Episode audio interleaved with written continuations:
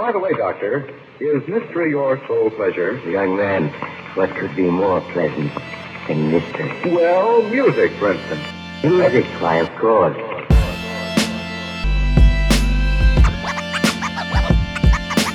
Music, for instance.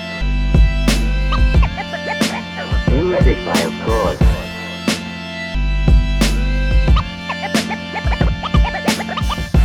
Feel on top of the world.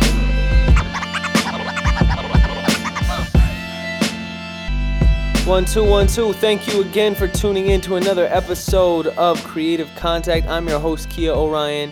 I appreciate you being here. You could be anywhere in the world, but you're here with me, and I appreciate that. Uh, I'm gonna keep this intro short because it's an awesome interview. It's a long interview, and there are some gems here I want you guys to get to. So, the interview this week is with the lead singer and front lady of the band You Do You. It's a Philly funk rock band. Um, they do a little bit of everything. You can check them out at You Do You Music. Uh, you know, everything, all the socials are at You Do You Music, um, YouDoYouMusic.com. And they also have uh, some events coming up that I'll well I'll plug in the show notes so you can have all the links right there. You can check them all out, all clickable. Get your tickets.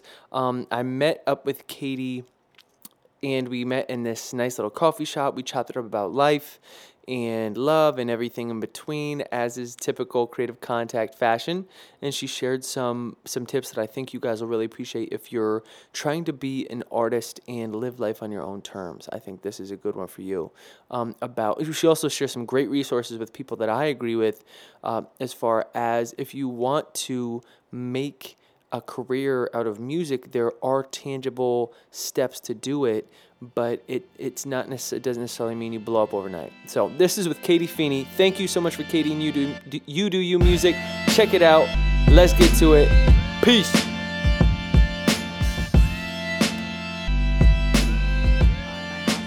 I mean, I guess it makes sense because like my that was the light that I let I leave on for the dog, and so oh. It, I guess there's just enough power to like just flicker that Yeah. light in the house because it was already left on when the power went out. So that was creepy and That's eerie too. That I was like, this one light yeah, that feels was a horror is movie. attached to the outside of my house, like somewhere Just flicking on attached and to off. someone Yeah. else's house where they have power. Thanks, people. Um, well, for those that don't know, and I want to launch into your backstory a little bit, but before we get into that, um, tell the you know the listeners just a little bit about sort of uh, who you are and what you do now, like a little a little intro, and then we'll we'll get into more your your current projects soon. Okay. Yeah. Bio. Hi, Yeah, a little- a listeners. little yeah. Um, I'm Katie Feeney, and I am a singer and a songwriter, and have a band and do a lot of other projects too. Um, I work full time right now as a development director for an organization called Rock to the Future, which is a nonprofit that provides free music education to lower income, underserved Philly kids and teens. Um, so really like the time I have to do music is from whatever PM to whatever Whatever AM the next day. Um, yeah, and I've been in Philly for 10 years now. And by way of, uh, well, I'm was born in Erie, Pennsylvania, which is like if Pennsylvania is a rectangle, right? And there's a little triangle at the top Yeah. Just as far away from here as you can be in Pennsylvania and still be in. Pennsylvania, like an Okay. eight-hour drive Oh, with traffic. wow. Yeah, I mean, just because of Philly, it's really like it should be like a five-hour drive. That's crazy. But I so I grew up there and I went to Penn State, and then after Penn State, I moved to New Jersey and I did AmeriCorps, and I lived on the Jersey Shore and I worked on a water quality program. oh, interesting. Yeah, so it's like a campus organizer and a community organizer trying to get people to like keep the ocean clean and all the rivers and the streams. like educating job, the yeah. children's, yes. Um, so I did that, and then uh, you can only do AmeriCorps for two years. There's like a limit. And so when I was done, I was waitressing, and a friend of mine who I did AmeriCorps with had moved to Philly, and he was going to move to Europe to pursue like an amnesty uh, masters. He now like certifies like Congolese elections. Like they like fly him in to like just be like, hey, we're gonna take you around in an armored car and like you can count the ballots, make sure that it's fair. Yeah. So he's like, I'm gonna go leave and do that. Like, do you want? I need someone to take over my job. And he worked at a place called Clean Air Council. So I went and interviewed there, and they were like, yes. So I worked there for four years. Um, as I was like, and at that time I like wasn't really doing original music. I was just like Doing hopping in on cover stuff and like you know. But I um had joined a bunch of other people's bands right when I landed in Philly, like they're doing their original music, and uh, just saw people run things certain ways and kind of figured out how I what I saw as like a sustainable way to run a band and and do original music with like you know kind of a little bit more input. So I um yeah after one after one project uh that ended it didn't end badly the the um people moved away. So uh after that kind of like other person's project I was like, you know what? Like Let me do my own thing. start my own thing. Yeah. Um, with my guitar player at the time, who's now my fiance. So Oh, yeah, it's like wow. all yeah. So that's so weird. If the band if the to- band breaks up now, that's a that's a. I know. Well, no, I me, mean sometimes the no, I'm just kidding. The band. no. Sometimes the arguments do extend into the band, just because like you'll be like, no, I want the song to go this way, and someone else will be like, no, he'll be like, I want the song to go this Yeah. way, and like there's genuinely like maybe like a two minute period where we're like, mm. Yeah. And then you're like, oh, we got. it always works out. Band. Yeah, Yeah. So the band started kind of like just me and Drew, and uh, wrote a bunch of songs just like acoustic, and they were silly and like doing open mic and stuff. And, and then Drew's the fiance. Yeah. Oh, cool. So, uh, and Drew and I have a house in South Philly, and so he and I kind of, st- I would say like most, seventy-five percent of the songs would start with he and I, or now it, he's just kind of on a roll, like arranging, and I have to like keep up to write words to all the stuff that the band's been doing, mm. like much more collaboratively this time around, which is really cool. Yeah. But started, yeah, like 2012. I was still at Clean Air Council. I was just leaving Clean Air Council to to to go work at Rock to the Future because a friend of mine had started this nonprofit and was like, "Hey, I need a development director," and I was like, "Me." She's like, "You know anybody?" I was like, "Me." Yeah, I do know somebody, was like. That's a perfect you know combination of like my interests and my talent. Yeah. So let's go. Um, and so I've been there uh, five or so years now. Uh, I think, or maybe six in October. I'm not Okay. sure. Um, Yeah, 2008. So. Yeah. Well, Katie, that that I think is a, a great. how I got here. overview because no, because I want to dive into that. Is um, let's take it back to to Erie and let's Oh, go boy. let's go all the way back. And again, this is something where It's like um, West West uh, Philadelphia. Yeah, yeah. Deep. It's, uh, deep. Deep Uh, these, are, these are the deep cuts. Or where, I guess, where would you consider yourself when you were born and bred? Where would you consider Yeah. home? home? Erie's Erie? home. Okay, Erie's Mhm. home. So, um, young Kate in Erie. and do you, did you grow up with mom and dad? Yeah, I, uh, you know, my parents are still, they were high school sweethearts. and They're still happily married. And Oh, wow. Yeah. So I'm the oldest of three. And everybody had a little musical talent in the family. My mom Ah.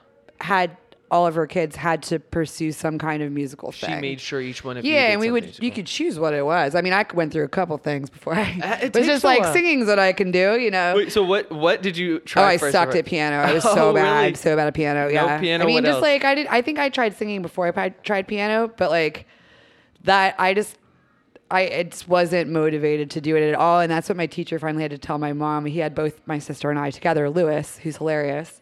Um, I still am. I'm friends with him on Facebook now. My old, like my first piano teacher, like found me on Facebook. Yeah, he's Shout out- hysterical. shout out Lewis. So shout out Lewis. Um, and he was just like, she's just not. You're just like throwing money at money. me. You're wasting. Yeah. You're you know like my younger sister was good and she she was she was practicing and like showing up and making progress and he was just like she's just like comes here and talks about cats. Yeah. It's like you know it's not worth your time. So- So, I mean yeah. So I um growing up with my brother and sister we would just like make up little songs all the time. And it's still Oh, it's a funny thing now that my bandmates are still just like you're too good at that. Like i can make up a parody in like a second. Ah. just about because we would just use, we would do that in the car. We'd make up like silly little skits and silly little songs.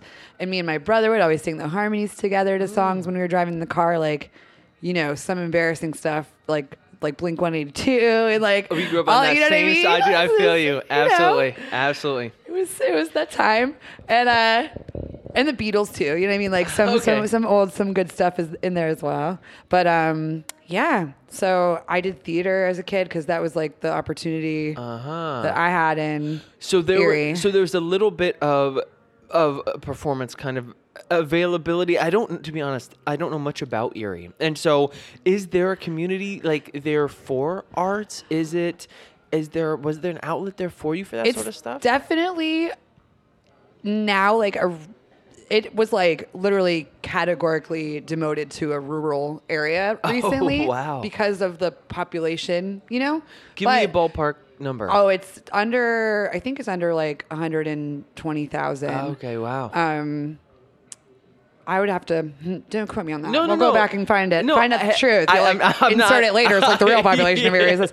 Um, but I mean. I went to. I was very fortunate that I went to like Catholic private prep school, and it was a performing arts school, and so I had Really? Everything at my fingertips that I could try. it was a Catholic performing arts school. So uh, Mercyhurst Preparatory School, so it's the Sisters of Mercy, and they were chill. I mean, like at the time, it was pretty chill because like the president of our school was like an openly gay woman, and her name was Georgia Johnson, and she would just like wave at everybody as they came in the door every day. And like, Wow. I went to school with a lot of openly gay kids that like. Yeah, I would not have in a expected that at Catholic school, Catholic and so yeah. like there was a really good. It's uh, kind of groovy. It was cool. Yeah. And I'd say that Erie as a whole is kind of like a, s- a small city vibe in the middle of like Pennsylvania. Okay. You know, so like there is like a little urban part of, of Erie for sure. And there is like a, I wouldn't, I don't know. I, I mean, I think there's a music scene there, but it's, you know, it's a small place and Yeah. it's, uh, there's, there's like a strip of bars, you know, like there's, Yeah, a, there's a the bar and a church on every corner. yeah, yeah, Not too many of them play live music, and you know, um, so there what that wasn't like in my head. It was, but like I didn't have the way that I could execute on those like performance dreams was that I was like I had this robust performance art, you know. Programming at my fingertips, and like growing up, I went to summer performing arts camp, and I took Oh, voice lessons wow. from like I auditioned for every musical when I was a kid, and I could never get the roles because I've been this tall since I was like 11 years old. Seriously, Yeah, really? So yeah. they- So, so they'd be they like, "There's would- no kids roles for you you because you you're don't." so? Yeah, and they're like, and we give the like, you know, like in Sound of Music, like Liesel's an adult. Like Liesel's played by like a probably like a 25 year old who looks 16. Yeah. going on 17. Yeah, you yeah, know, yeah, like so they're like, we don't really need. You, we can't use you for That's anything. And interesting. so I was always getting like the rejection started early. You know what I mean? Like for the thing that I was like most passionate about. They're just like, no, no, no, you And- can't. You you kid can't be in this play. For something for something so superficial must have been incredibly frustrating. It frustrating. would be. Oh, it was because I was just like, oh, like I think I'm a good singer, but like there's no role for me here. So like, um, yeah, I guess maybe that was like the first seed in my brain of like, you could write your own Yeah, song. you- to someday. do it yourself. And it was yourself. always more like. I was really into writing as a kid, but it wasn't until I grew up that I kind of put those two things together. That I was like, you like to sing, you you like to write, and like you can right. I can write a song. So And okay, so so Kate in high school, you're doing this. You're doing this. Um, a little bit of performing arts. High school, I was like very Susie high school. So I did a little bit of everything. Like I was student, like class secretary. I like planned the prom and the homecoming. Oh, okay. I did sports. I did a lot of sports. So that was the thing too, is that there was always this tension growing up between like, was I going to do sports or was I going to do arts? Um, and my mom was a basketball coach. So like, Oh wow, is mom tall? um, my mom, no, she's not tall. She's like, maybe like a little bit shorter than me. My dad's pretty tall. Oh, okay. Uh, and my dad was an, I mean, both my parents were athletes. Like, um, And what did they do? growing up. Um, my mom was a teacher for a very long time, Oh, and cool. she just retired. And she got elected to Erie's uh, school board, or like the she's like a director now to help like inform better education for for the kids. That's amazing. Yeah, and so she had to like run, and she was elected, and really proud of her. And my dad is a chemical engineer, or he was for years, and then he was a teacher in college. Um, you know, taught math and ran like a math tutoring Oh, lab. cool. Um, but I would say that I get the singing from both sides of the family because my dad loves to sing. Um, he, but he he just joined. They he was so good at singing. Uh, in church, my dad, my parents still go to church every Sunday, and uh, he was so good at singing in church that they're like, "We really need you in our choir." And like, so when I went and saw them perform for uh, over Christmas, like I'll go Like this past Christmas? yeah, this past Christmas, Oh. and I saw, it and I was just like, Dad, And they're still rocking. you need your own mic. Like you're the Oh, best one. that's Like you and this other guy, you guys are harmonizing. You know, like, and he. That's like, what's up. Yeah. So my dad loves to sing, and then, um, but like his his thing is like classic rock and like a little. He's getting a little country, Mm. you know, because I think that like the southern rock was always his thing. You know, like but also like a little of the yacht rock. So I'm like anything that's like a brothers or like you know Yeah. Doobie Yeah. Allman, like Yeah, all the brothers, yeah, yeah. Eagles, like big time. my dad, my dad, I think is in a similar bracket. Yeah, but like not the heavy stuff. So like I'm really into Led Zeppelin. Like I have a Led Zeppelin cover band that I used to do that I'm gonna try to bring back this Word, year. okay. So like you know I tell him some that sometimes I'd be like Dad like why weren't you into this like heavier stuff Yeah, you know and he's- cool stuff. Yeah, but it's I so I learned more. His more thing was more like uh like the country rock, southern rock, classic rock. Mm. Class. Let's just call it all classic rock. And then my mom was really into like cameo and like like Sade and like Oh, and like Mom. Motown and like Yo, I like gets, Mom's gets style. jiggy on the dance floor. Yeah. yeah. So like they're kind of like fun together. And my mom's brothers were all musicians, and my grandpa was an amazing singer, and he was like the singer for the army, and he sang, you know, in church, and he sang just like he could make all the paintings in this coffee shop fall off the wall. So you you, so it's in your blood. You were that I, surrounded the by. power definitely probably comes from Don Webb from my from my grandpa for That's sure. just a gangster but like, name. Period. too. Yeah, right? He was meant to be a dope singer. Yeah. Yeah. yeah, you know, we Irish people, Yeah. we were gangsters too. It wasn't just the Italians. okay.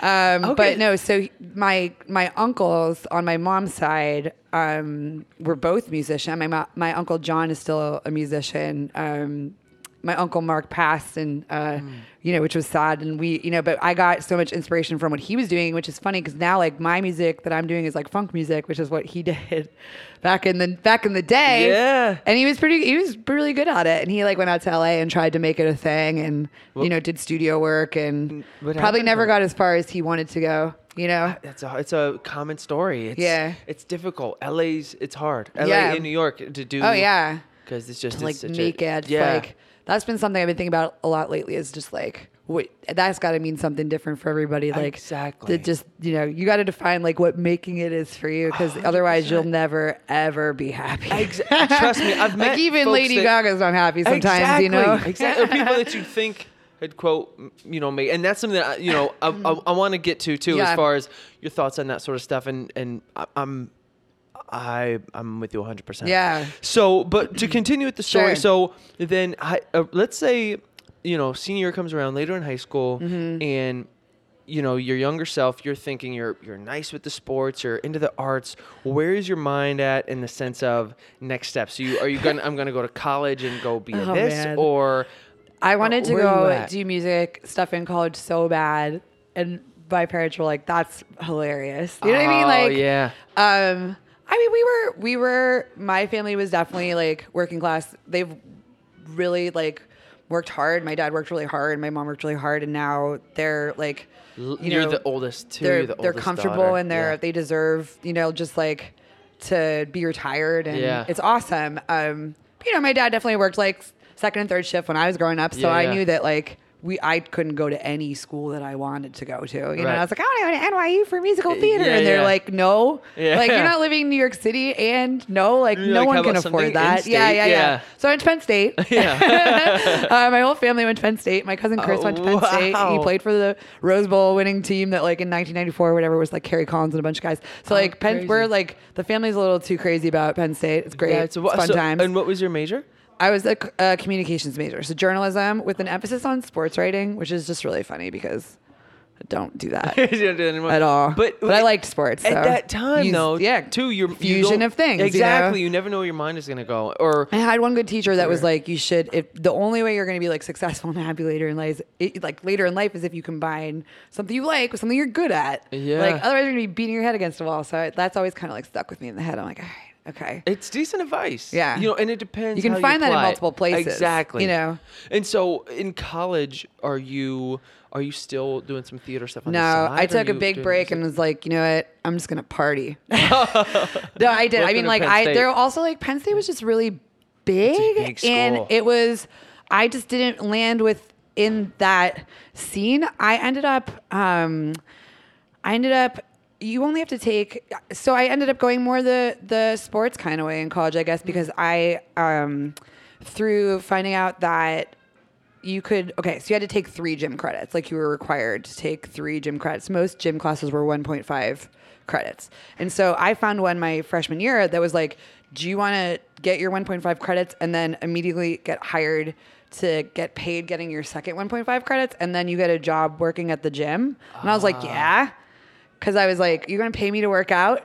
Like that's Um, yeah, great. let's do you it. know, I'm down. So I took this class that taught you how to be like a group fitness instructor, and I feel like you'd kill that. Oh, I was awesome at that. performance. I was Yeah, yeah. hysterical. I mean, my sister ended up being better at me at it, and she's now a professional yoga teacher in Raleigh, and she just got voted like through an online like poll. What, through the newspaper or something. I forget what it was from, but like best yoga instructor in Raleigh, like most Wow. beloved in, Nor- in the whole city of Raleigh, North Carolina. You know, It So takes a certain someone to be able to lead those classes. oh yeah, you have to be patient. It- you have to be informed. You have to like be It- creative. It and is a performance art in a Mhm, way. You have to be on all the time. Absolutely. So, um, so I taught, yeah, I taught like group, like before it was called Zumba, we called it like hip hop dance. You know what I mean? And you have to like come up with choreography, and then you're like, come on, everybody. And I'd see some of these girls out partying on like Tuesday nights, and they'd be at my like Wednesday 10 a.m. class, and I was like, I saw you last night at Kappa, Kappa, whatever. You know what I mean? Like, Yeah, and yeah. you were you were good, you were throwing some beers back, but we're all in this together. Like, so I mean, so I did that through college.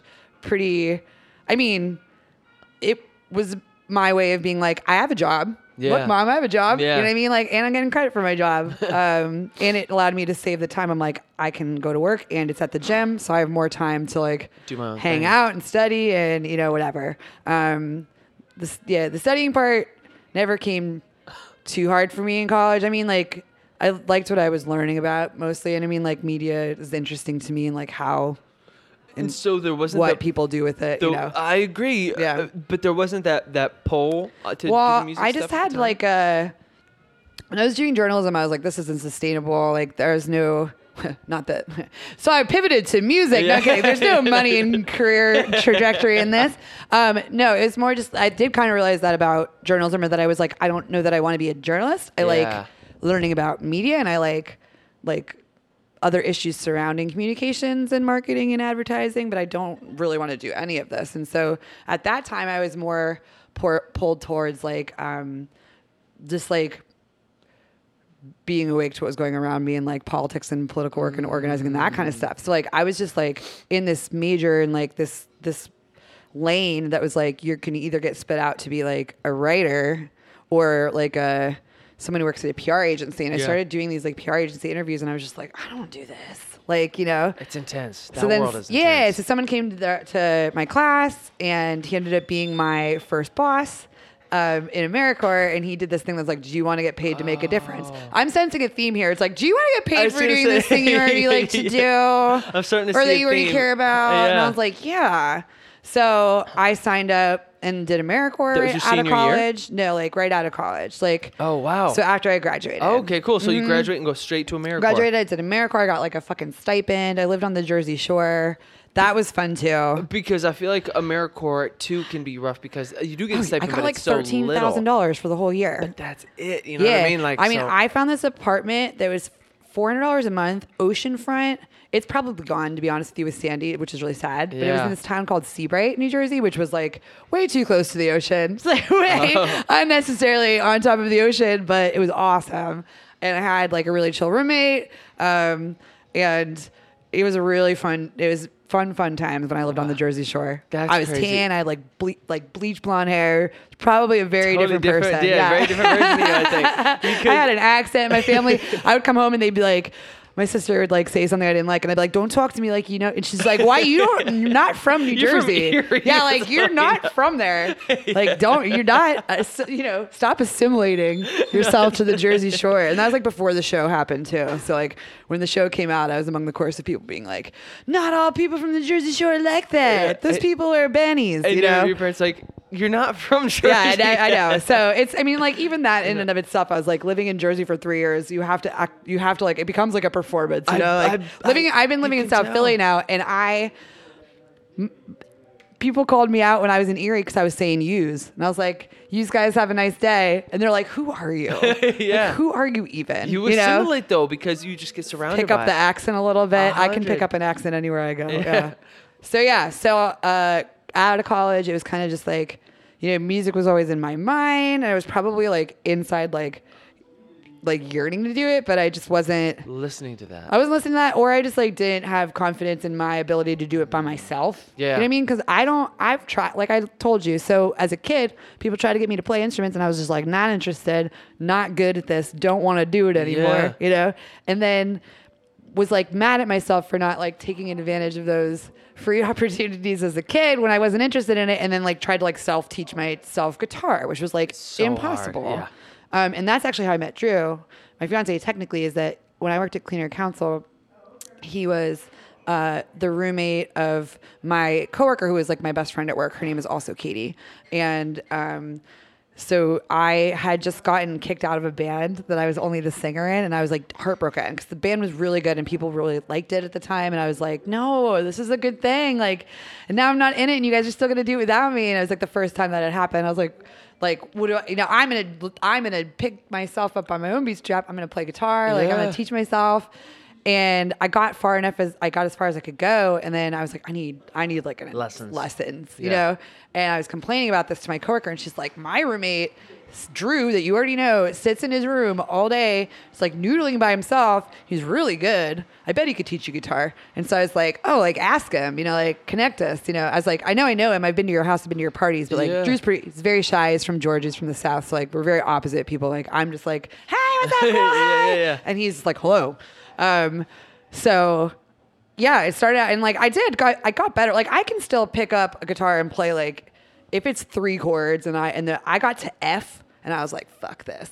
Sorry, am I just No, no, curse you your know. podcast? You I was just like I got to like bar chords and like power chords and I was like, I can't I can't do it. You know, I just like gave up. But it was more so that the reason I gave up is because I was watching Drew play and being like, whoa, I'm never gonna catch up that much. Like, you're not doing anything. Like, do you want to be in a band? you know, like, do you want to start? Just- and you're like, "Let's start Well, at the time, it was more at the time. My friend Kelly Ruth, who I miss. Hi, Kelly. If you listen to this, hi, Kelly Musser. Hey, Kelly. Um, she had an awesome band where two of the bandmates were going to leave and they ended up staying but in the interim she like was looking for people so me and drew jumped in and then it was like a big super group for a little while and she released a cd with like a seven piece band that drew and i both played in.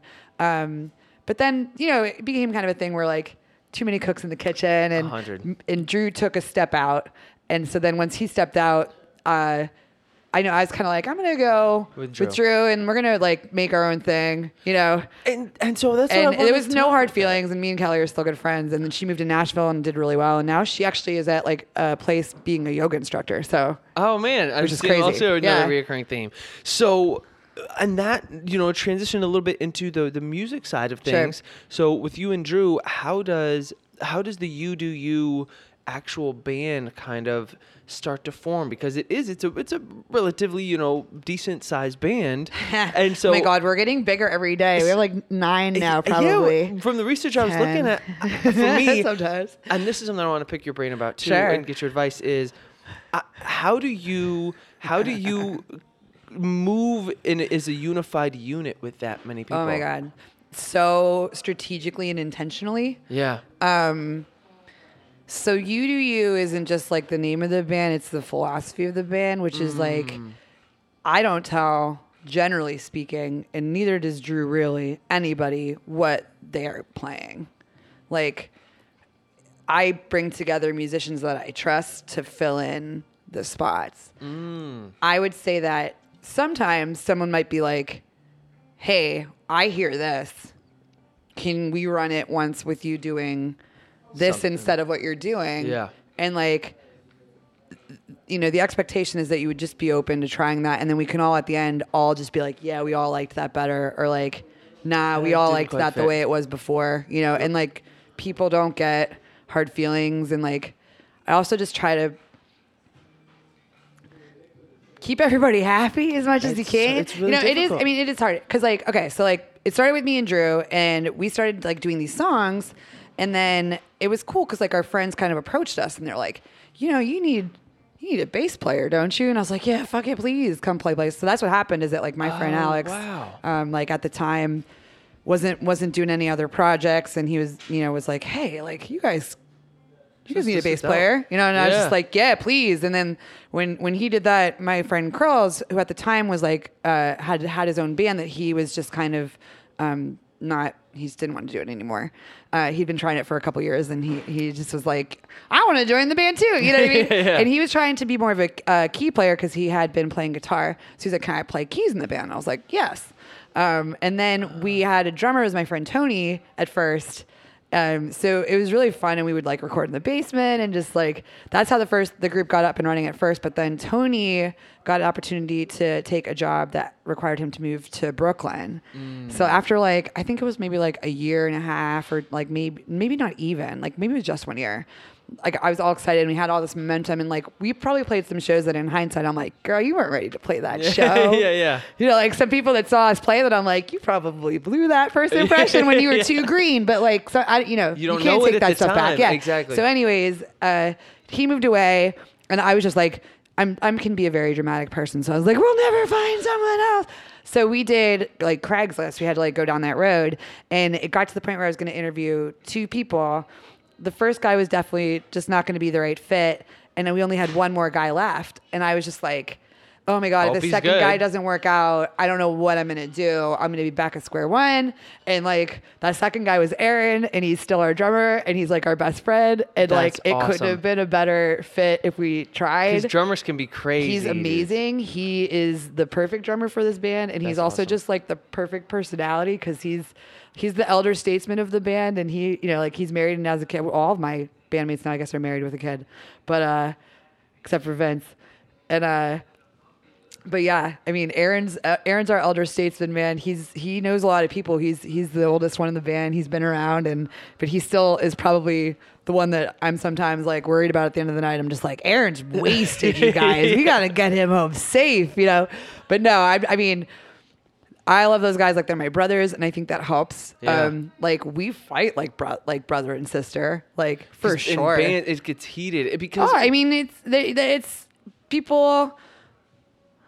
People, I care about it so much that sometimes I rush to just be like, no, we. This is like the most important thing in my life. It has to be the most important thing in everyone's life. But like, I, I guess a piece of advice would be that like that's not realistic, Yeah. and like, you know. Y- you need everybody to be invested for a project to survive for more than five years or more than like one year or whatever. Yeah. Like you got to put your ego aside, kind of, and be like, we're all in this together. Like, you know, like we're a family, and hundred. and and uh, you got to respect people's time and their boundaries and their other projects, and you know, Yeah, let's let's talk about that a little bit. So so if people that that do I it's something that I do struggle with as well. For people that do want to join bands cuz music is such a collaborative thing, whether you're say you're recording or something or you're putting together original music, how do you is do you have a process on how do you pick your battles. Because with nine people if you are recording a song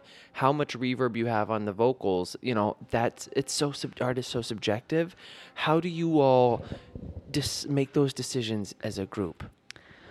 I mean, we are lucky in that we usually hear the same thing and all get excited and we're like, yeah, yeah, yeah.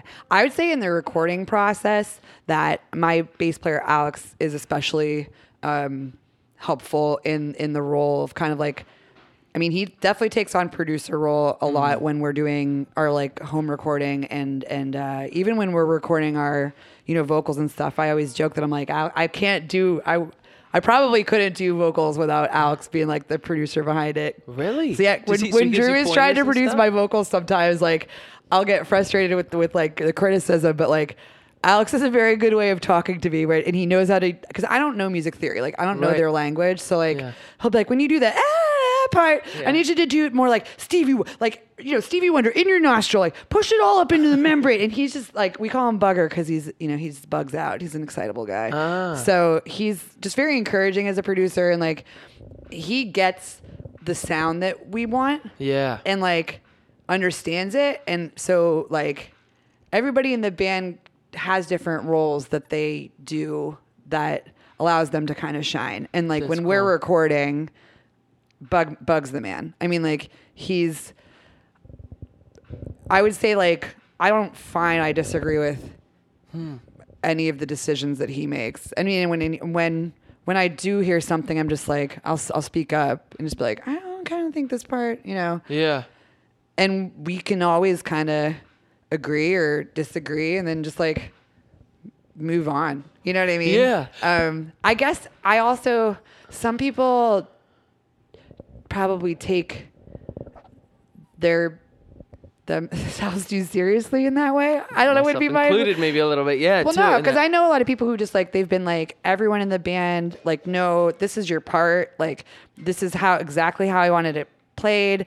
I'm the creative vision. This is my vision. Yeah. And like if you're gonna do that, I think that's fine. But then I think like you better be paying everybody because it's not like their thing. Like they're not invested in it. You know what I mean? Like Yeah. it's not their.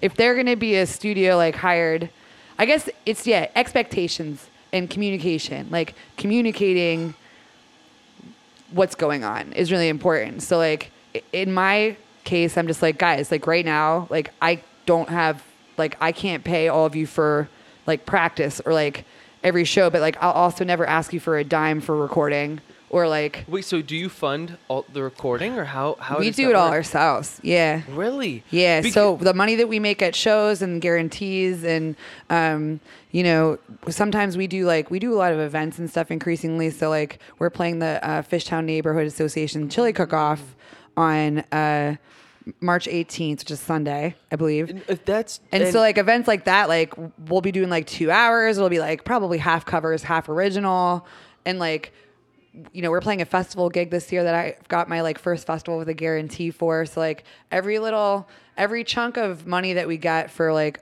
playing a show or playing. Yeah, it's, only, it's the only way we make money these days is playing a show. Sometimes we sell a little merch at the show. Yeah. Um, but all that goes ba- completely back into the band, and so we use that to just get like the time to track drums in the studio, and then I'd say that we do uh, have historically done the rest of it ourselves with the expertise that UDU has on the team. So is that as far as, and also I can take all the info for the shows and stuff and plug Sure, it in yeah. the show notes too. So after this, you know, I'll make sure I get the, the right info.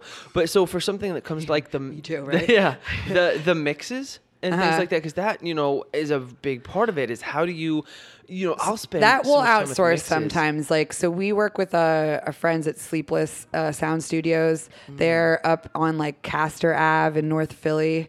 Um, actually i don't know if that's correct. They're up in north philly. Somewhere Uh, yeah sleepless uh, sleepless sound is up in north philly and they uh, luke and adam and bob and all those guys we usually track drums there. And then I like to do vocals at Brolic, which is a, another friend who has like a, a you know a company where they let us use all their great sound equipment and uh, you know microphones and stuff and really help us out. And uh, we can do a lot in house there, and then kind of take it back to Sleepless. And you know, like this year we had Lucas mix the most recent one we did, Political Party, and uh, it turned out great. So like, um, but even sometimes you have to be willing to you have to be willing to let other people touch your stuff. And that that can be hard for me too Yes. for sure. Um but like increase this next one that we're gonna do like we're really gonna try to if we if we can all stomach it like let someone else produce it. Because because i mean like you know as my version of controlling is just saying like i'm keeping it in the family. You know like so like whereas i don't really control the, the every nitty gritty detail of the sound or what the record's going to sound like. Like I, I, Alex and Drew and everybody's, you know, in the fam and Lucas and, and, you know, Brolic. And I'm like, I know all these people. Um, we've recorded some stuff. Our first uh, EP we did at Cambridge Sound Studios with our friend Todd, and I'm like, you know, it's like it's all in the family, you know. Oh, cool. But increasingly, I'm like, we should get an outside opinion for this next one, or just like an outside ear. You don't know what that could do to a project too. So, I'd say that it can be hard to you know, like unclutch those pearls and like give up c- creative control a little bit. but I would say sometimes it can, the the yeah, the leap of faith could could end up having a positive uh, outcome I- I- for your music. I agree. I think, and I'm saying this is a device that I need to like take myself. No, no, Yeah. say, no. I, I, I give that advice, say, and, and something I had to take myself as well because it's something that I feel like you have to do um, in order to to really step your game up to the next level is to understand that that feedback and like you said the outside mm. ear that sometimes that that's the most important part that that I think some people miss is if you just keep it if you aren't willing to be open to critique or open to feedback or open to change, it can really stunt your growth. Where you have to realize this isn't personal. This Yeah. is you know this is an extension of myself, but this isn't me. So if you Because this like whole, this- I mean, like, if you want to be an artist, you basically better get used to rejection and criticism. Do you have any advice for about that? Because I want to Oh start, God. you know, shifting into this sort of thing. Is okay. Well, let's let's phrase it like I, this. I'm like, I've done it. I can tell you like what not to do. Okay, well, that, that that's good don't too. like don't get angry. I've that's gotten the better of me sometimes where you know like you it's it's hard not to get angry when you feel rejected or when you feel like taken advantage of in a business deal or whatever it is. Um, that's what I'm working on now is like bless and release. You know what I Yeah, mean? bless like and release. Yeah, like it's it's not right, but it's okay. Yeah, yeah. And, and It's hard. on. It's hard for me. It's hard for me. I'm Irish. I get really angry. You know, I'm a Gemini. All these things combined. Just like sometimes you get this nice person, but like don't cross me because I'll. I'm a Gemini too, dude. Yes, I feel you. Yo, yes, got- up top. We got, we got that other so you know what it's it. like. Yeah, I like know people like exactly you're so. it's like. So I'm like, I can turn it on, but I can also exactly being like, yo, there's this other side that you rip you a new asshole if you fuck with me. So I mean, but yeah. So I guess that I'm working on that. I'm working on that because it doesn't. It doesn't. Uh, it doesn't help you to be angry. Yeah. you know it just like educate yourself i guess so someone i definitely want to plug is i've uh i've really benefited from um uh, an e-newsletter that I'm on, and there's also he's written a book and he does these like webinars. So it's a um, a friend of a friend. His name is Ari Herstand. Do you know Ari? I, I read his book, How to Make It a yeah. Music Business. So that book is amazing. Everybody should get that book. Um, yes, I'm not all the way done with it. I'm like Dude, 75% of the way through am- it. But I keep stopping because I keep getting his webinars. So I just, um, he does these live events in LA that, like, if you want to go and attend in person, it's like a couple hundred bucks. But if you want to just watch it online, it's like 60 bucks and you get to keep all these resources that come with it. So, like, I just watched one on, um, like, what publicists do. Yeah. And I realized that I've been doing press for music wrong for five years. Like Wait, so s- wrong. School, school me and the listeners. Uh, give me, drop some knowledge on me. And it, it's funny because it makes sense with what I already knew about media, but I never put those two things together until someone said it. So like, I used to be like, okay, the record's done, or like the EP's done, and now I want to release the whole thing, and I'm gonna give people like a month, and I'm gonna send it to them, and it's it's like. It, anyone can access it. And it's on my Bandcamp page.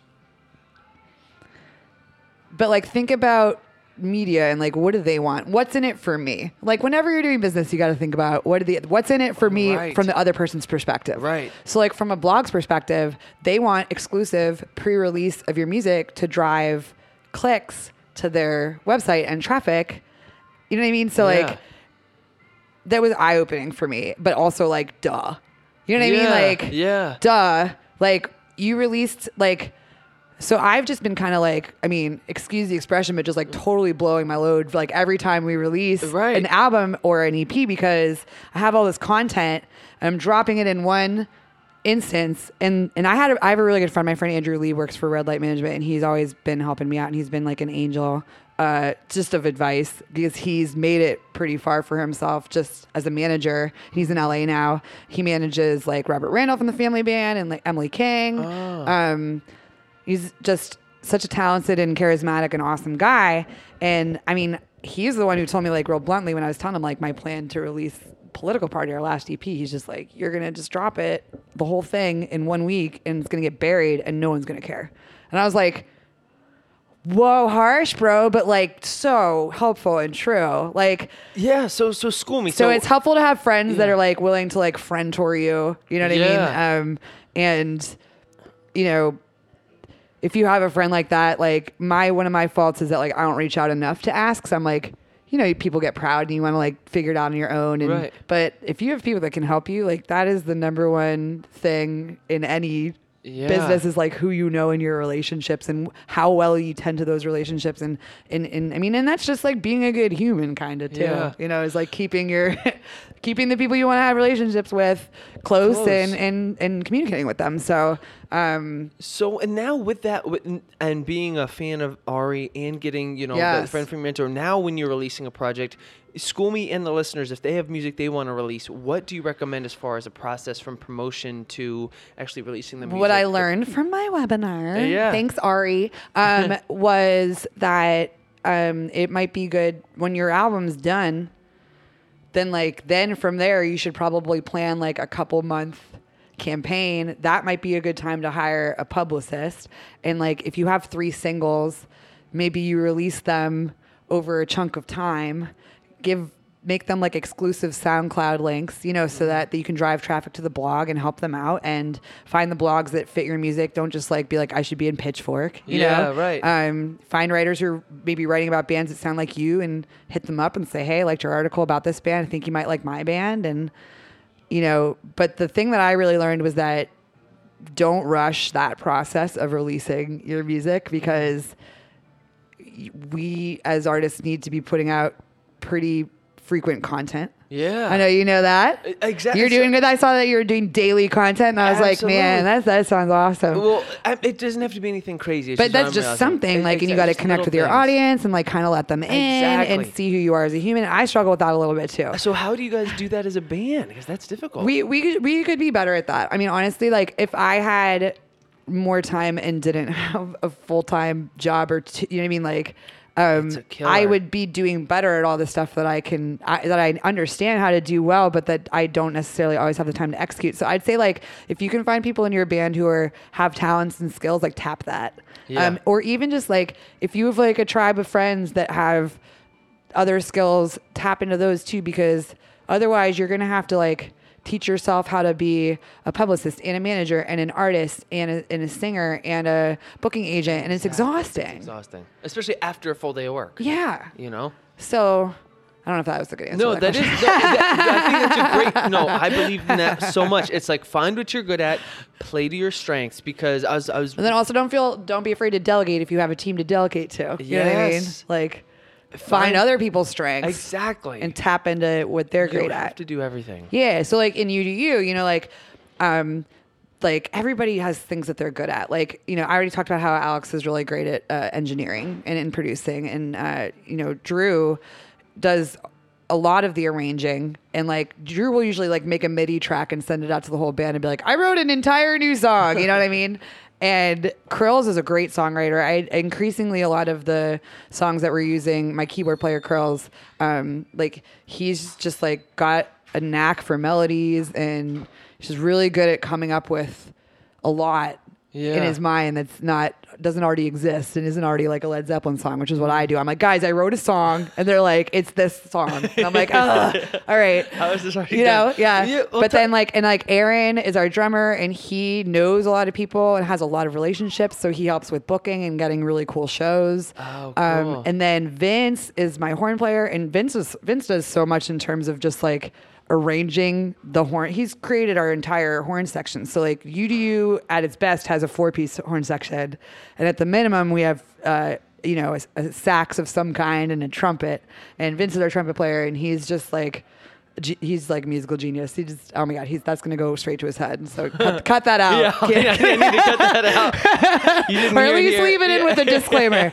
um, but every and like you know, the, I love all those guys. You know what I mean? Thor, our bari sax player. You know he he can't make every show, but we still love him too. you know? Okay. Yeah. Shout out, shout, shout out Thor. So Shout out Thor. So as a creative process, when you do have so many members and you guys are writing songs, how do you write something collaboratively that actually still feels cohesive with so many different minds and hands in the project? I mean, the I can answer that question because we're doing that right now. you're in the process. Yeah, so Oh, we're working on our first full length, uh, and it's going to be a concept album about dinosaurs and society. Uh, elaborate on that. oh my god, um, yeah. I mean, you're the first person to like hear this outside the band. So this, So is, this this is- is exclusive content. exclusive, yeah. this no, so yeah, we're working on. We've been talking about this for a really long time, and it's finally come together in a way that everybody is on board and understands the like the vision that we came up with then is like not really a joke, but kind of a joke. But that I'm like, no, guys, I light bulb like funky dinos, like like So it's kind of okay. So the concept album is essentially it's going to be a dino love story, but it's really just a it's all just like a metaphor. Of course. And the you know there's going to be the dinos they live on two sides of the mountain, and the wizard lives at the top of the mountain, and he's got all the power and the resources. And uh, I don't want to spoil the ending. No, no, but that's fine. ends very tragically. But how do you how do you then craft the songs? The through- songs were with- already that? made. The songs Oh. were. We've been working on these songs for like uh, ever since we did political party. I get sick of my own music so quickly. I do too. I get so. I and like sometimes the songs that people love, I'm just like I hate the song and I never want to play it again. And they're just like, hey, you wrote you wrote it like less than five years ago. And I was like, I, they're like, if you're gonna really do this, you're probably gonna be playing that song for a long time. Yeah, especially one of them. And I was like, ah, off. like this is how Radiohead felt about Creep, except you know what I mean? Like that's Yeah, why yeah, they. yeah. I get it when people are like, we don't want to play that fucking song ever again. Um, and I'm not even at that level. You know what I mean? So I already get it. Sorry, what was I talking about? Sometimes no, this no, happens about when the I'm over caffeinated. No, no, no. Oh. With the with, with So the right now album. with okay, so we're working on the Funky Dinos. We've been working on these songs for a while. I have tweaked some of them to make them fit, but only the lyrics. You Do know what I mean? you Like write all the lyrics? I write all the lyrics. Okay, so you write all the lyrics, and with the cool with exception of like a few songs, uh, Krills wrote the lyrics too, and that we stole from him. Not stole. He he hates when I said that. He's like, we write all our songs together, which we do. I mean, like sometimes, like even if Drew sends out a MIDI track of something, he sends it out with the understanding that that's not set in stone. These are just ideas. You Yes. know. Um, so like neither of us is one of those people who's like my art my way must be done this way. Cool. Um, every now and then I will say like this background vocals non-negotiable. I hear it and I Yeah. love it. You know what I mean? Like, but like I'm not telling them like you have to do the fifth, you have to do the, you know, like they kind of figure out. But I'm just like this, these words said in the background at this part This is non-negotiable. But like do it however you want. You know. Um, and we do a lot of background vocals too. So I don't. I guess right now what we're doing is like getting together, trying to get together like every two weeks or so to keep it moving forward. And I It's would say that's important because like adults. stagnation can set in um, if you don't keep the tracks hot. And then what I would say that would be a best practice is like we've set up. It doesn't need to sound great. We've just set up the basement rehearsal studio so that it's like push and it's like ready to go record. Just Awesome. like push a button. So the ideas don't get lost when you're throwing back a couple beers. Yeah, yeah. You know what I mean? Or just like, I also keep a notebook where I write down every time we change the structure of the song, like what the new structure is. Um, and that also allows me to like, if I hear something that they're working on in the moment, like sometimes it takes me years to write lyrics and sometimes I hear them immediately and like the melody I was immediately. ask you about your Like, creative It either is on or it's off. Like I can't force it. And like, so I keep notebooks with me or like, if my phone worst case scenario, just Yeah. if I get like a lyric idea in my head or if I get like a full melody and I just need to sing it and get it out so that I can remember it. Cause like I can't, you know, Right. otherwise. So like I use, yeah, just like little tools like that so that you can remember the pro, you know, the progress you made. And then from the being able to record it is really great because, um, you know, Drew will cut it the next day and update a playlist that we have going like a, a hidden playlist that only the band has access to Right. and then send that out to everybody and be like, hey guys, here's the most recent version of the demos. So that allows people to have, they can listen to them in their car, they can listen to them you at can work. Start to write to it too. And I can start to write to it. And that's usually my process is like, great, you guys have laid down the whole track. I need to play it over and over and over by myself alone, like in headphones with like my little notebook. Like sometimes that's not true. Sometimes we're in the middle of band practice and I'm just like, I click and I start improvising and, and we get it on tape so I can go back later and be like, yeah, I liked that. I want to do that again. Um, but I would say that it's really 50 50. Like I can either, I can't like, I can turn it on with like the, the, the performance end of things, but like the creative end is harder. It's like inspiration kind of has to strike. And it's been good lately. I feel like also if you can like, I don't know, try to keep space in your brain for it, that Yeah. helps. Cause like if you're going through like, you know, any kind of like mental issues or depression or other Anything, or things like that, it can be a real, whatever. yeah, It just takes exactly. mental Stress, RAM. anxiety. Um, so like, and I don't know how you do that really either. No, you know what I- I mean? no, Like I for me, blame- like the biking, I like riding my bike. Like it relaxes my brain and it like puts me, well, usually puts me in a good mood unless someone tries to like door me. No, but. You know, yeah, finding I guess like like some people do like yoga. I tr- I try to do like meditation, but I suck. It's just like, but you can just, you know, just like anything else, you just like try to figure out what works for you to keep some space in your brain so that you have that room to be creative. Absolutely. Yeah. Absolutely. Okay, so before I get you out of here, um, I kind of do like to do a great. little, a little uh, ra- rapid fire. You know, a couple Oh questions. boy! All right, So this is very um. Well, you probably don't watch America's Next Top Model. Sorry, go ahead. All right, or RuPaul's Drag Race All Stars season three. Okay. Um, this is a very reality TV no, show. I like is. it. I'm ready. What is the best advice that you've ever been given, and by whom? Ah, all right. Uh, shout out Mr. Healy from high school. Um, that your honor is all you have, and your word is all you have Ah, in this world. So, uh, I like that. keep your word. Yeah. Do you mind g- giving me the context of why he told you that? Oh, I mean, he told me that because I was so overwhelmed in high school once that I was just like, Mr. Healy, I have a show and then I have a game this weekend and a travel game for basketball. And I was like, I don't have time to write this paper, you know? And he was just like, he was this cool teacher. He was, I love Mr. Haley. He would be like, Feeny, your honor is all you have. Your word's all you have. Get it to me when you can. You know? Really? Yeah. And so I was just like, okay. And like having that flexibility to be like, I'm not under the thumb, you know, like that kind of clicked. So I was just like, you're right. Like, and, and whatever that means to you, like, I don't know, for me, it's kind of just like, I am the one who has to stay on top of myself to go after this dream. You know what I mean? right. And it's like, so like your words, all you have, your honor's all you have. It's just kind of like, you know, stay true to that. And I don't know. I agree. I don't know how else to explain it. no, Mr. is- Healy is very wise. I- That I, I think it's genius. It is. It's, you, it doesn't get done unless you do it. You know. Yeah. All right. So, Mr. Healy, what's the worst advice you've ever been given? Worst advice. Oh my god. Um This is like a non-answer answer, but like like any any advice that was like rooted in this is what you're supposed to do. You know what I mean? Oh, Like right. People like giving advice. any kind of yeah, like any kind of advice that was rooted in like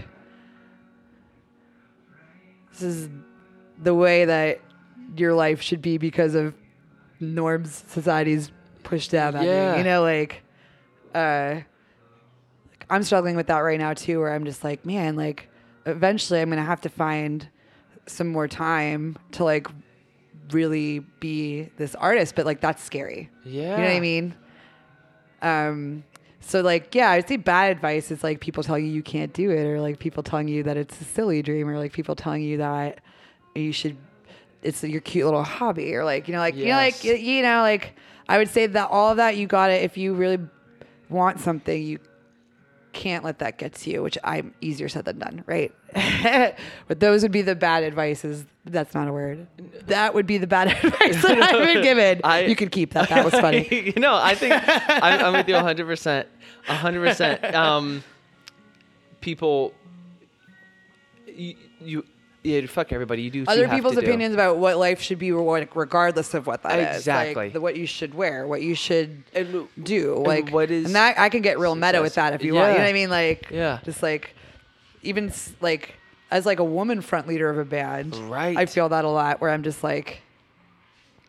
Like you know, there's times when I walk into the venue and people are like, "Hey, honey, no girlfriends till the show starts," and I'm like, "Bitch, this is my band." Yeah, Like you know this what I is mean? my like, show, yeah. It's a, even just little stuff like that. Like that's society telling you how to be in a way, and you got to You can't. You got to put blinders on it a little bit and just live your life. Yeah. You do you. You do you. Yeah. And, and we touched on this a little bit at the beginning, but now, um, in this stage in your career, what is um, sort of now what defines success for you or for you moving forward? I want to talk about your upcoming projects too, but as far as this question, I like. I'm interested in as a DIY musician as well. This idea of success and happiness, and for you, what what does that look like? It, it doesn't have to be I'm Taylor Swift. It can be something much more tangible and real and here. Yeah, I mean, if you put it like that, like success is like the moment I'm on stage and the mic's on and people are listening Hmm. every time.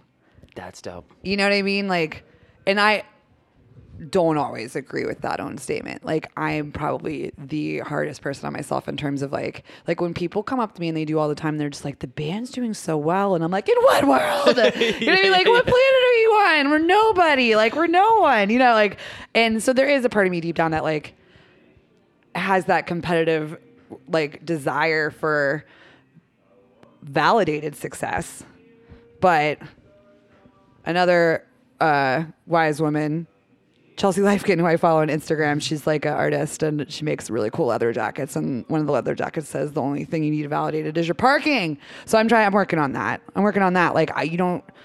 Success is is not needing other people's Yeah. validation, I guess, uh, and just enjoying what you love to do, which is for me just like singing, performing, making music with my brothers. You know what I mean? Like with my with my people. So some days I I'm not as optimistic about it, but I'm feeling optimistic today. I, I'm glad I got you in a good moment. No, I totally feel that's that's life. It comes to but you got it, yeah. But, like sometimes yeah. you know it won't feel like that every day, and Right. like you're always gonna look at the person next to you who has more. And I guess like my advice that I would give to my older That- self that- would be that's what I like, would don't yeah. compare yourself to other bands. Everybody's on their own journey. Everybody's working hard. Like you're not.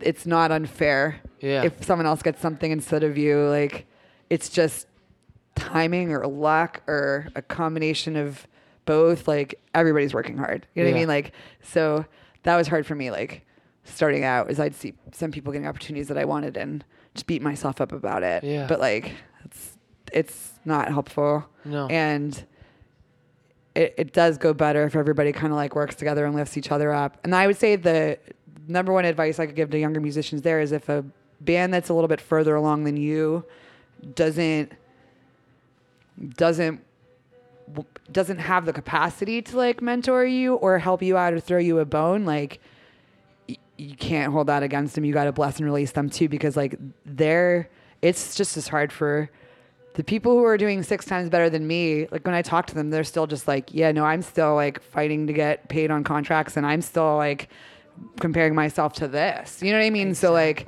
um you and that's happened to me before where I've gotten like angry that like so and so didn't want to work with me and I was their fan and blah, blah blah and I regret it. You know what I mean? Like so I think that is important to stay focused on what you're doing, appreciate what other people are doing and draw inspiration from it, but like don't you don't know what's you don't know they might be struggling to pay their bills more than you are. You know what I mean? Like even though they look like they have more success. So like y- yeah, I think that's a brilliant point. It's, Yeah. it's all relative. Everybody's human too. Everybody has highs and lows no matter what level. Yeah, for you know? sure. And so you just got to be like, yeah, you got to look at yourself and be like, what do I want to achieve this year? So like for me, the past two summers I've been like, I want to play a festival. Like I want we should be that's like where our music kind of belongs, like with like like kind of like the the Bisco kids, you know, like they tend to really like my band. You know what I mean? Like and so I was like, we got to get in some of these. There's so many little festivals all over Pennsylvania where it's like we would fit right in with all the other like you know funky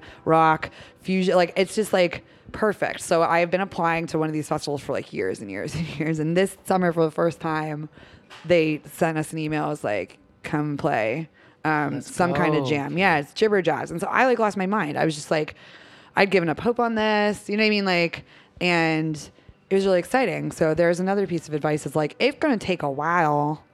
It's going to take a long Be time. patient. Yeah. You if you if this is what you want to do, then you just can't ever stop doing it. Right. You know, like and because it's never it's not no one's gonna hold your hand i mean unless you're lucky like i have people who do like help like, like i said like my friend andrew lieb and like there's people who have been like higher up than me like when we were kind of getting started out like definitely jake from swift technique was someone who threw me a ton of gigs when when swift technique couldn't take them. And i don't know if you know that band but they're like they're like really blowing up. They're amazing. And they're playing our wedding. Oh i was like i need to find a band that i think is way better than mine. There's not that many. Swift technique is definitely definitely the one. Um, but they you know like we're in the same vein of like genre. And so you know when when he could when they were kind of still kind of blowing up jake would throw me a bunch of shows and like now they're they're gigging every day and and it's been cool to see you know like we're cheering for them because like they helped us out back in the day, and their music's great. So like you gotta find people like that too, who like you can make those kind of like longer lasting friendships with because like you'll continue to help each other out over time. Like um, you know, like Vital Stats is another band that we met maybe like 2013 that we've just kind of been always having each other's back and jumping on each other's shows when we can and um, it helps too if they're if they're friends like outside of your tight tight knit group of friends network so that you can pull in multiple groups of people to uh, get new fans too Yeah. you know what I mean like it's cool to play fan with all your like your fe- your friends bands all the time but like um, yeah, it's been really helpful for me to like get out and sometimes get out of my comfort zone and play some like jump on some cover shows with people and and make new friends so that you have like a new network of musicians to Build jam with and new projects to build and Yeah. new you know new audiences to meet. So So, Katie, where can where can the people find you? As far as I so everything, I'll plug at the sh- in the show notes too, so they don't have to make all the Sure, interview. yeah. But if they did, as far as what's next for you and where can they find you on social, all of that jazz. Before I get you out of here. Yeah, of course. So we are, uh, like I said, playing the Fishtown Neighbors Association's annual chili cook-off. It's at the, 18th, Fillmore, right? Yes. Okay, but I'll if there's a link for tickets or anything, I'll just plug that in there. Yeah, so I'll find it for you. And uh, so that's coming up. Um, and that is a great event every year. It's uh, residents of Fishtown versus re- restaurants. S- And they, it's different kinds of chili, like all different kinds of chili. There's there's really spicy. There's meatless. There's meat. Obviously, it's just like runs the gamut. People come up with like weird stuff that they want to try. That's like specialty. I don't even know. So it's just a fun event, and yeah, we'll just be up there playing the whole time as people eat the chili, and then there's like awards. It's it's a fun little event, and it benefits the neighborhood up there. And uh, Fishtown Neighborhood Association does a lot of cool programs. Cool. Um, or they you know they help out programs like Rock to the Future of the people in the neighborhood, and then we have the fest, which is some kind of jam, Jibber Jazz uh, Festival. Jibberjazz.com, I think, is where you can find that. It might be jibberjazzproductions.com. I'll text you that Text and make sure me, that for I'll- sure. I'll but yeah, Jibber Jazz, some kind of jam. Uh, I forget what number it is. They, they number the festivals, but I, I'll have to get that to you too. But that's in Schuylkill Haven, PA. That's a weekend festival. It's camping, family friendly, vendors, you know, arts and crafts, hula hooping, all that fun hippie stuff, yoga classes, uh, you know, and that's April 28th, uh, Schuylkill Haven, PA. We're playing the 28th on Saturday at 3 p.m. Cool. Um, but the whole fest is like a huge lineup. There, I mean, the it's like Octave Cat and like Haley Jane and the Primates, and uh, I forget the special. And then the, the one of the headliners is like a, a massive Zappa cover project. Ah. Um, so it's gonna be wild. Yeah. Okay. It's, there's bluegrass, there's funk, there's psychedelic and EDM. It's just like a lot of different danceable music for Awesome. everybody. Um, And yeah. What, what and about, then what about socials? Are socials everything is at or backslash you do you music all spelled out Cool. um uh and then our website is udumusic.com you can also uh, find us at udu.bandcamp.com Perfect. And another thing I wanted to have you plug to was Rock to the Future. yeah definitely check out rock to the future uh This every is something that's really cool. Yeah. So. I mean, you don't need musical experience to get involved with Rock to the Future. Um, you know, we do uh, an after school program where we also provide homework help and just do activities with kids. So if you ever want to volunteer, um, you can check us out at rocktothefuture.org. That's all spelled out. Um, and then our social media for um, for the organization is rock number two future. So that's like Facebook, Twitter, Instagram, and everything. And we have a big event coming up uh, April 14th. That's the Music for All Ball. That's our biggest fundraiser of the year. And that will be at the Painted Bride um, Art Center, which is right up the street from where we are Oh, in Old. City. And uh, we're doing a cabaret style performance with our students and then a lot of local artists, uh, including um, Nikki from the band Nothing. I don't know if you know Mm, that band. Um, and uh, Grandchildren, uh, which is like a psych folk outfit from Philly. They're like a six piece band that you should check out. I think you'd Oh, like them. cool. And then um, uh, Roger Stevens, who is the guitar player for Blind Melon, will be performing with the Rock to the Future students. That's so what's up. yeah, so it's just like a kind of a celebration of the local music scene, but also you know a way to provide music education to lower income underserved kids. So yeah, Yep. Music for All Ball. The tickets are on sale for that now. Well, They're I'll- pretty reasonable. I'll They're like fifty some bucks. Yeah. All that jazz. Yo. Yeah. Everybody, thank you so much for tuning Yeah, in, no, thank you. This has been real. I appreciate Thank you having me on No your show. problem. Guys, thanks again. All the links are in the show notes. Check it out.